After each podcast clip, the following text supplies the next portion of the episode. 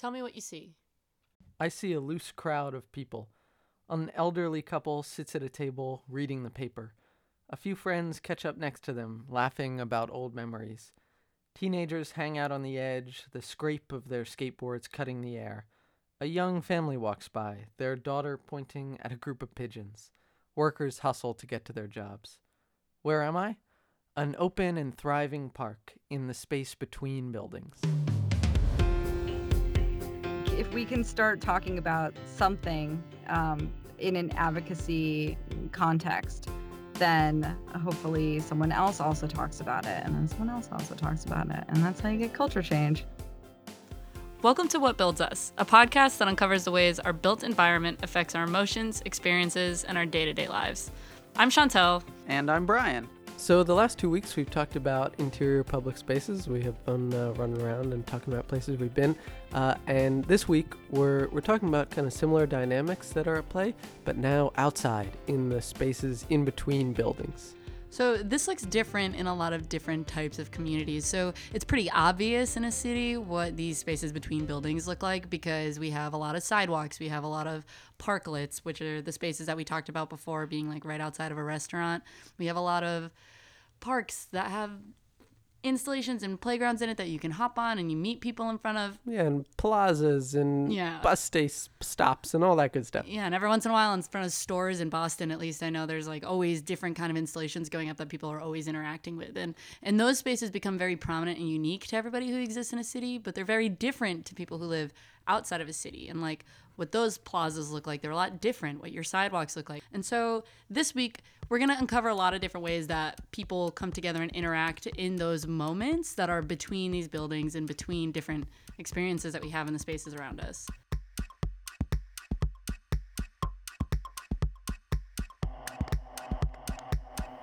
So, to dive further into this topic, we brought someone in who's written a lot about it and done a lot of work in this space Katrina Johnston Zimmerman. She's an urban anthropologist currently based out of Philadelphia.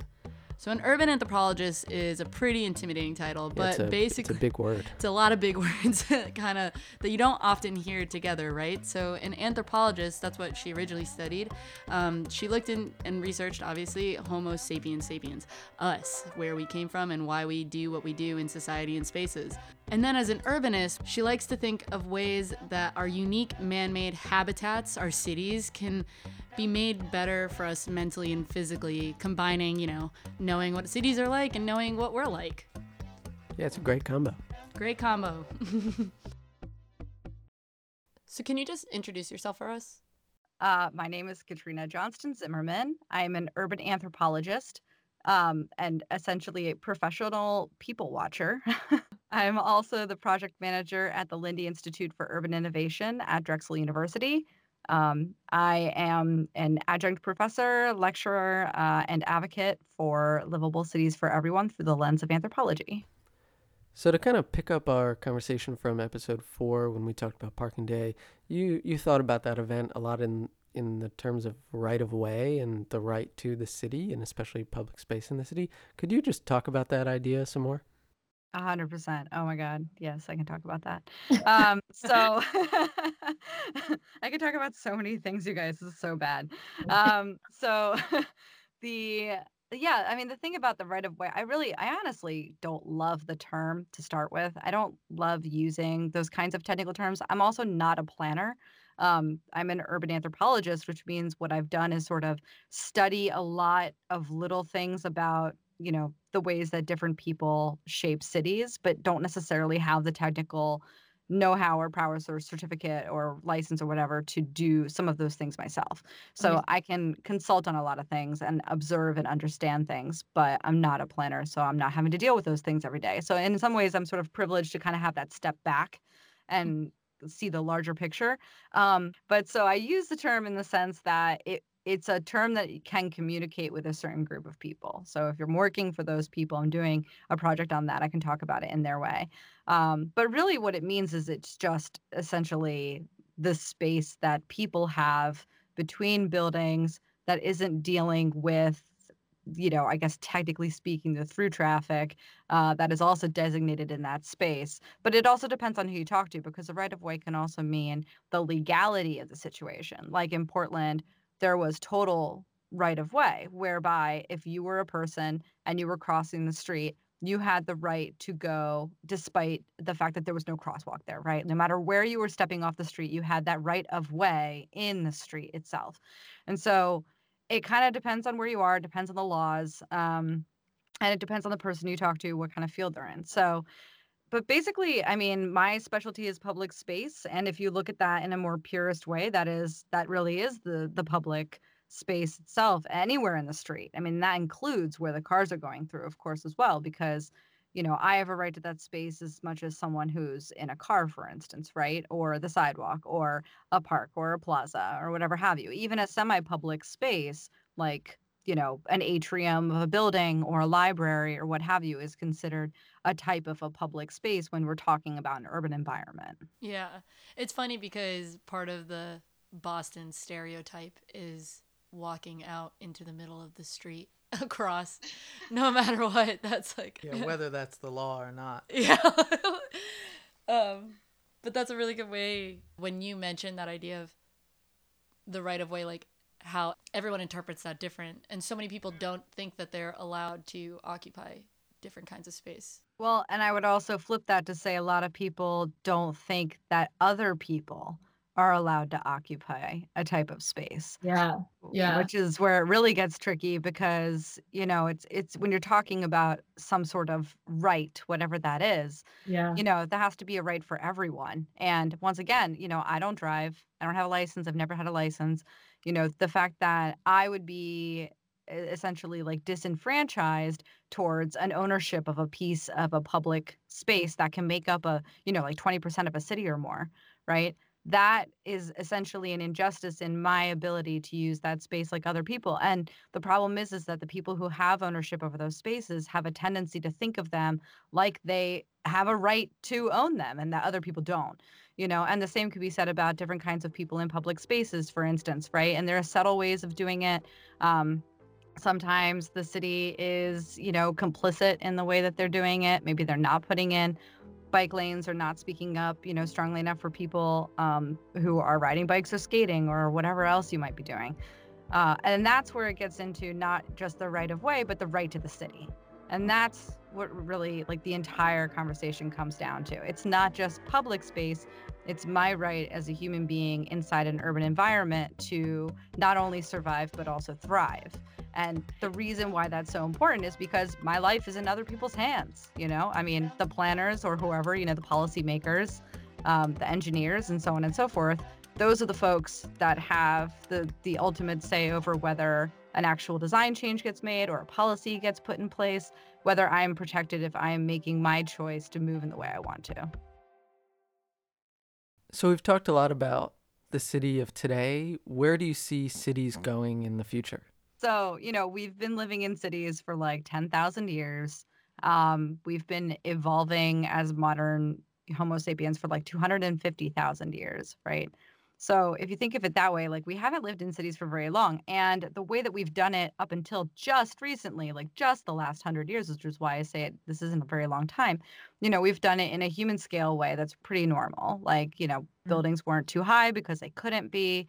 Um, to some extent, you know, we traveled uh, with goods by cart and by foot and saw each other in person and so on and so forth. So, you know, the way that we're rethinking cities now, once we've come back to the city after the sort of like exodus from it to some extent, has been that it's essentially a product. It's something to be utilized by individuals who are trying to attract talent, who are trying to attract businesses back to downtown. So we have to flip the script and start thinking about cities as a habitat. And that's the future of cities. That's the way I really think of it. You know, it's not about convenience, it's not about like, you know, being able to have your house and a car and a yard and whatever else. It's uh, going to be about what's best for everyone and making some hard choices and design decisions to actually reflect that in an authentic way.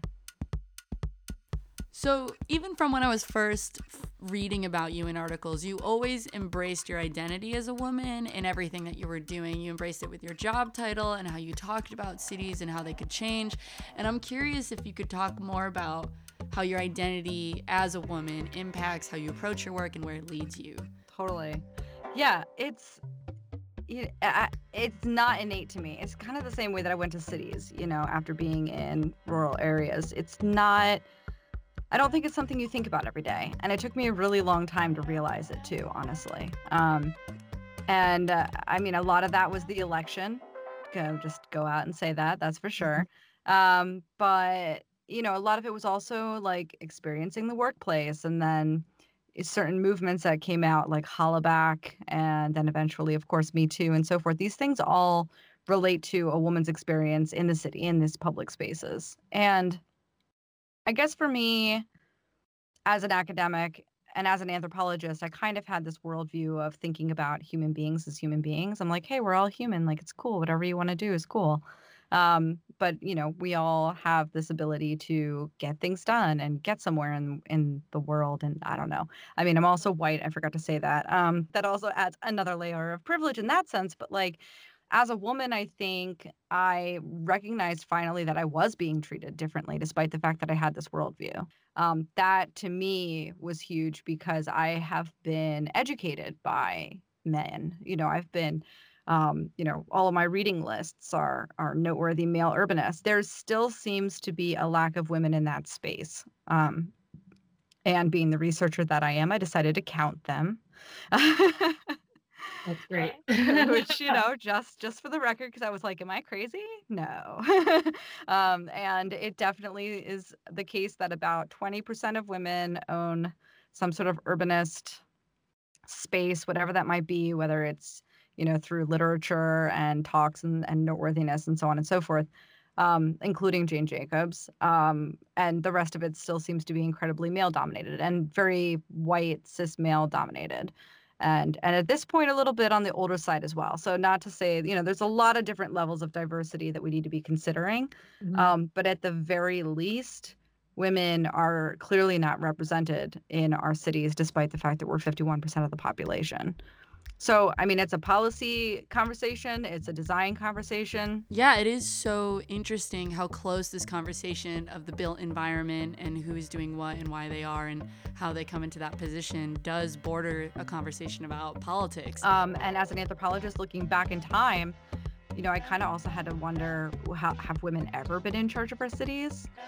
And it doesn't seem like we have, uh, honestly. It seems like the earliest cities were a bit more egalitarian, um, but they were quite small. They were more like like sort of communes in that sense, like a co-housing sort of situation um with like more people. But uh you know somehow something happened a couple different theories and suddenly men become in charge of cities women become uh, a sort of property uh and it just goes from there for thousands of years. And that's that's the situation we're in. We're finally coming back around in some capacity where we understand again that like ideal egalitarian um, nature of human beings as a single species and women have the ability to do things now um, then they're starting but you know we don't know what a women-led city would look like because we've never had the ability to experience it before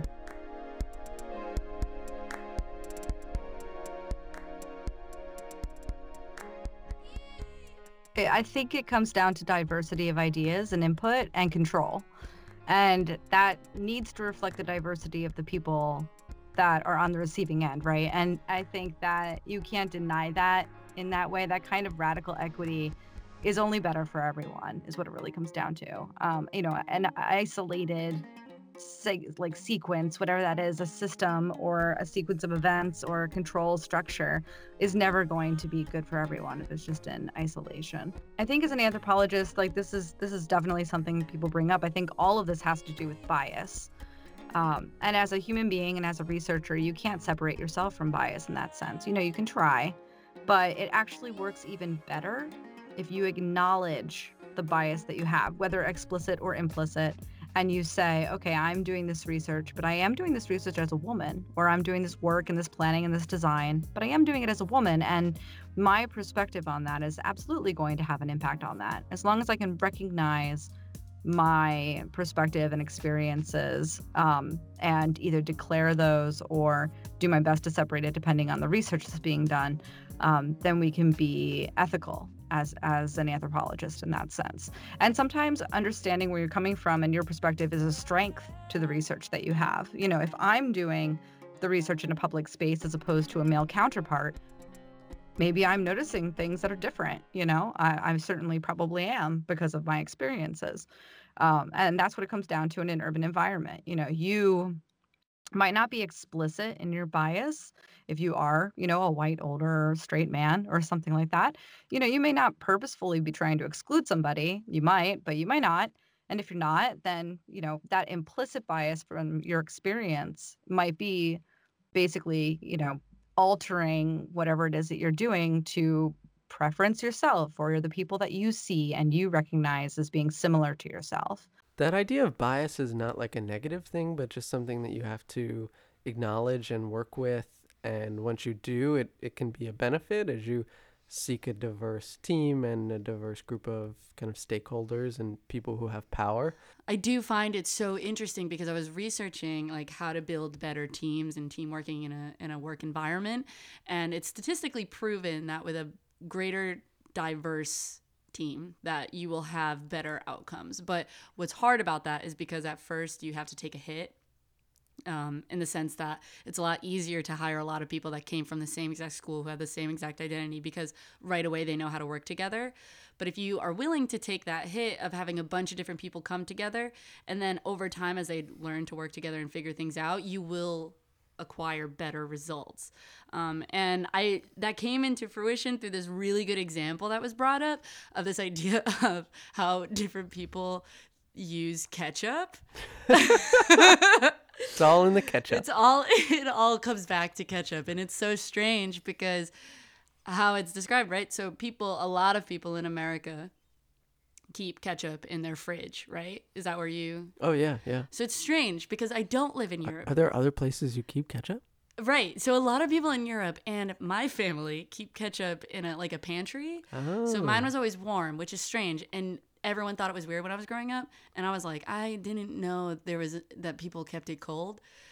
But it isn't something that's necessary in either direction. But if you think about it, if you if I were to ask you like if you ran out of ketchup, like, "Oh, what else can I have?" you would refer to other things that you know are in the fridge. Yeah. That would be sitting next to ketchup. Yeah, where yeah. someone in t- most European countries or someone from my family would refer to other things that they normally keep in like a pantry Mm. in warm settings. So if you think about it, it's like the same question, and neither person is wrong, but they're gonna come up with totally different answers just because of their life experiences. And it doesn't mean that one person is smarter than the other or has a better education than the other person. It's just strictly like how they've grown up. Yeah, it's it's uh it's an assumption that they make, not in a bad way, but just a bias that they have about ketchup Yeah. because of where they come from. Yeah, and it's totally just culturally driven or Trombley family driven. and so like and there's no other proof aside from just like having people from different areas come together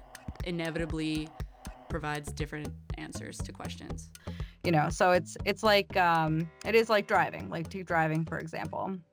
In a normal city um the average driver who's driving alone is going to be a white male. And this isn't across the board of course but they tend to be driving alone more often. And so if you think of it that way you have to wonder okay well if they are also the face of the planners that are in charge of those streets and they're driving alone and they're doing their thing um, are they thinking about me? Are they thinking about a young black woman? Are they thinking about, you know, uh, a Hispanic mother with three kids? Do you know what I mean? You know, how are they looking at the street in a way that preferences their mode of transportation and understanding of the world because they don't have that diversity around them to make them think otherwise? They're not a teenage boy skateboarding to school. You know, they're not a delivery driver who's trying to get around by an e-bike and do as many deliveries as he can to live in a city. You know, they're not um, a mom with three kids and a stroller trying to get from the children's hospital to the ch- the other checkup to whatever have you. Um, and they're not, you know, uh, a childless, single, you know, 30 something female who is going to school or you know, a young professional or whatever. Ha- you know, it's just there's so many different layers. They're also not an elderly individual in a you know wheelchair with a walker, right? You know, there's just so many experiences that don't get captured by the people who are representing us as it stands today. So, for people who aren't urban anthropologists and professional people watchers, what are some some ways you can suggest to kind of bring these principles of a more diverse and inclusive city into your kind of day to day life? I mean, a lot of it comes down to um, obviously representation for the purposes of aspiration. I think, you know, if you can see yourself in something it's the same as the political conversation you know now that now that a young woman wearing a hijab can see that that is going to be a viable position in politics maybe she's going to run for office right and that's like a simple answer and it's and probably too simple of a solution because you have to get people in that position to start with um, but that's where i also think that the allyship angle also comes into play in cities too you know it's like if you're in charge of a conference and you're coming up with a speaker list put a greater diversity of people on that panel. You know, bring in a keynote speaker that isn't one of those, no offense to those guys who have come up with right. seminal ideas in urbanism, but, you know, bring someone else uh, to the table who doesn't always have that opportunity. Make that conscious choice. Or let's say you're on like a stakeholder, you know, meeting on, on a panel or whatever for some sort of design project, um, you know, make sure that you're making that stakeholder group a diverse group of people from the neighborhood. You know, even if it's not necessarily representative of, say, the demographics by percentage, but bring them in because they're going to add, again, that greater level of diversity. So that some of that means that you have to consciously be thinking about it as a person who has a position of power, which is a heavy lift. I mean, you have to, you know, sort of open your eyes to that. Um, but I think that once again, it's one of those things where it's like once you open your eyes to that, it's really hard to unsee it. Mm-hmm. Um, and that's for the better, you know. And it's the same with like walking around in public spaces or something like that. You like walk through a space and you're like, uh, this this isn't comfortable or this doesn't seem right. Like who who designed this, you know? I agree. I think that this idea of recognizing your bias in the sense of how you take up space brings about like just a responsibility for how your identity affects other identities in an in a built environment. And that doesn't have to be negative, but if you recognize your identity and the privilege that might come along with it, then you can see how your just everyday existence might affect other people. And that doesn't, like I said, need to be bad, but it could just be something that better informs you on how you take up space moving forward. Mm-hmm. And I think other people are now, uh, once again, not to use a term like normal people, but, you know, non urbanist specialists, you know, constantly thinking obsessive people are starting to get to a point now where they are thinking about it. Once again, as designers of cities in any way, shape, or form, whether that's like on a project to project basis or at the level of city government, we have a responsibility. And I think that we need to be talking more about that. Um, because again, you acknowledge that responsibility and don't shy away from that. Just step up, you know, take it more seriously, really take a hard look at what you're doing to impact other people because that is what you're doing it for. You know, cities are built by us. A city is a community we've designed everything from the top down and that has changed so many times over the eons right? But we're here now. We can impact what we have now.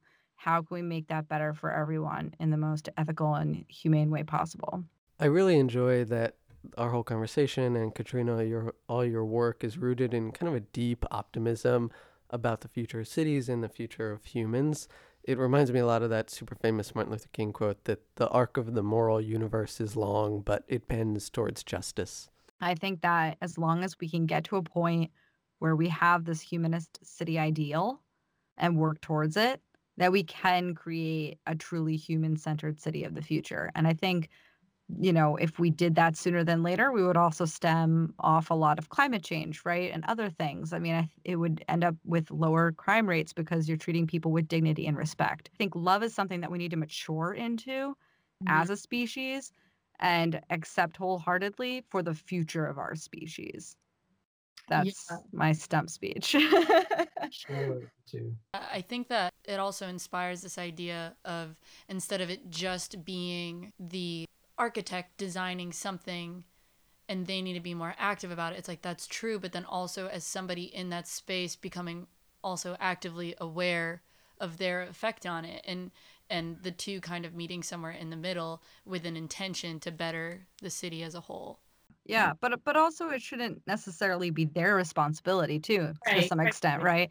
It's like Yeah. their responsibility to society is like they're a lawyer or a teacher or any number of other jobs that like keep a city going. Mm. And so sometimes you have to think and design for someone else so Right. that they don't have to. Yeah, and I think that's where what you were saying about the representation comes into play a lot so that people can kind of see that being done. Yeah, no, it's true. It's it's moving a needle. If we can start talking about something um, in an advocacy context, then hopefully someone else also talks about it, and then someone else also talks about it, and that's how you get culture change. The younger generations, now I sound really old again. The yeah, like the incoming generations beyond millennials. Um, are incredibly diverse uh, by default just because of birth rates and everything else in this country in particular. And their experiences are completely different. And I think that they, having that kind of more humane and progressive experience, it really is true that this country is majority progressive. Just because our politics doesn't represent it, you know, it's it doesn't make it less true. We we are the future in that sense, and it will be a more humane one. I believe that truly. Either that or we'll destroy ourselves and then the world will go back to being normal. well, hopefully the former. so that's on a sad note at the end there. Sorry. and scene. I was gonna be like, and full circle. Thanks. this is like this has been really great and I feel like an awesome contribution to the to our podcast and like the needle that we're trying to move. So thank you again for being a part of it. this is Yeah. like no, this is really great. I'm glad that you started this.